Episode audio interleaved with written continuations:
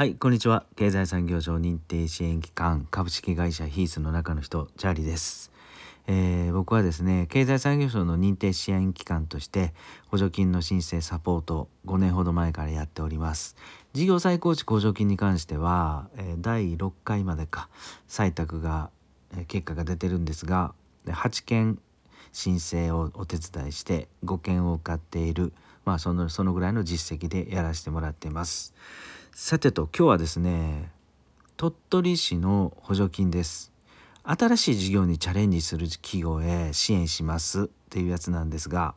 名前がね鳥取市新事業展開支援補助金。これはねあの正確で言うと国の事業再構築補助金とまあほぼ同じめちゃくちゃ似ている補助金なのでまああっちを理解している方はもうね、えーほぼ同じなので、あのもし鳥取市に事業所を構えられてる方は是非チャレンジしてみてはどうかなと思います。ちょっとね詳しく今からお話していきますね。補助率っていうのがこれ2つありましてね3分の2と10分の3そして補助上限っていうのが150万円と300万円。うん、2パターンありまして申請期限がこの150万円上限の分は令和4年の11月30日と。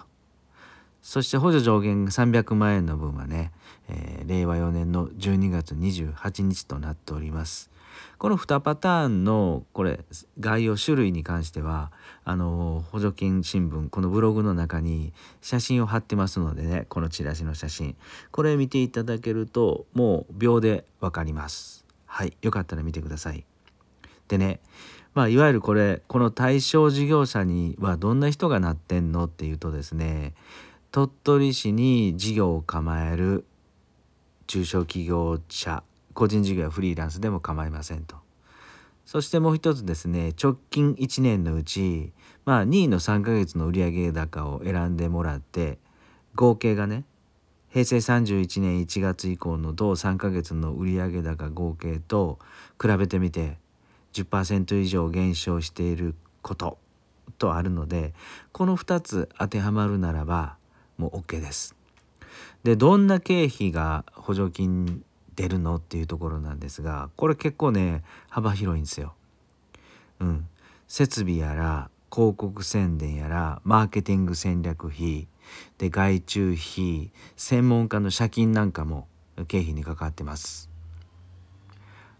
まあ、こんな鳥取市新事業展開支援補助金なんですけど例えばねじゃあどんな事業うちどういうふうにしたらこの補助金ゲットできるの？っていうところね例えば事例を紹介しますね。えっ、とね美容室が新たにエステサロンを開設とかね、うん、まあ事業あの美容室の一角が少し遊んでいたら余っていたらそこにエステサロンを開設して原材料を仕入れたりして開設すると。そしてもう一つは食品加工業者が自社ホームページに通販ページを作ってそして直販体制を強化するとかねそしてもう一つ老舗旅館の大きな敷地内にグランピング施設の運営を開始するとかね、うんまあ、こんな事業が、まあ、新たにチャレンジするんだよねと認められて、えー補助されるというものです。ここでね今あって気づいた方もいると思うんですね。これね今話した事業に共通点があるんですよ。この3つ話した事業に関しては鳥取市のホームページの中のこの、えー鳥取市新事業展開支援補助金のチラシにねすでにこの事例が詳しく載ってます。でここからちょっと今抜粋したんですがこの3つの事例の共通点って何だと思いますかね？それはですね今ある資源を活用して新たに事業に挑戦することこれなんですよ。人物場所などね今の自社のリソースを資源をうまく活用することが事業計画策定のポイントです。要は強みを生かして新事業展開するっていうところですよね。うんここをしっかり押さえておけばねこの鳥取市の補助金結構な確率で採択されると思います。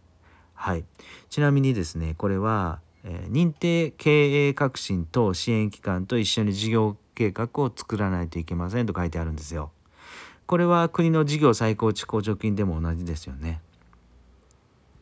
えっと全国のね認定経営革新と支援機関のは一体どんな人とかどうやってうちの近くで調べたらいいのっていうのはですね補助金新聞のブログにあの検索ページくっつけてますんでそこから飛んでもらってもいいかなと思います。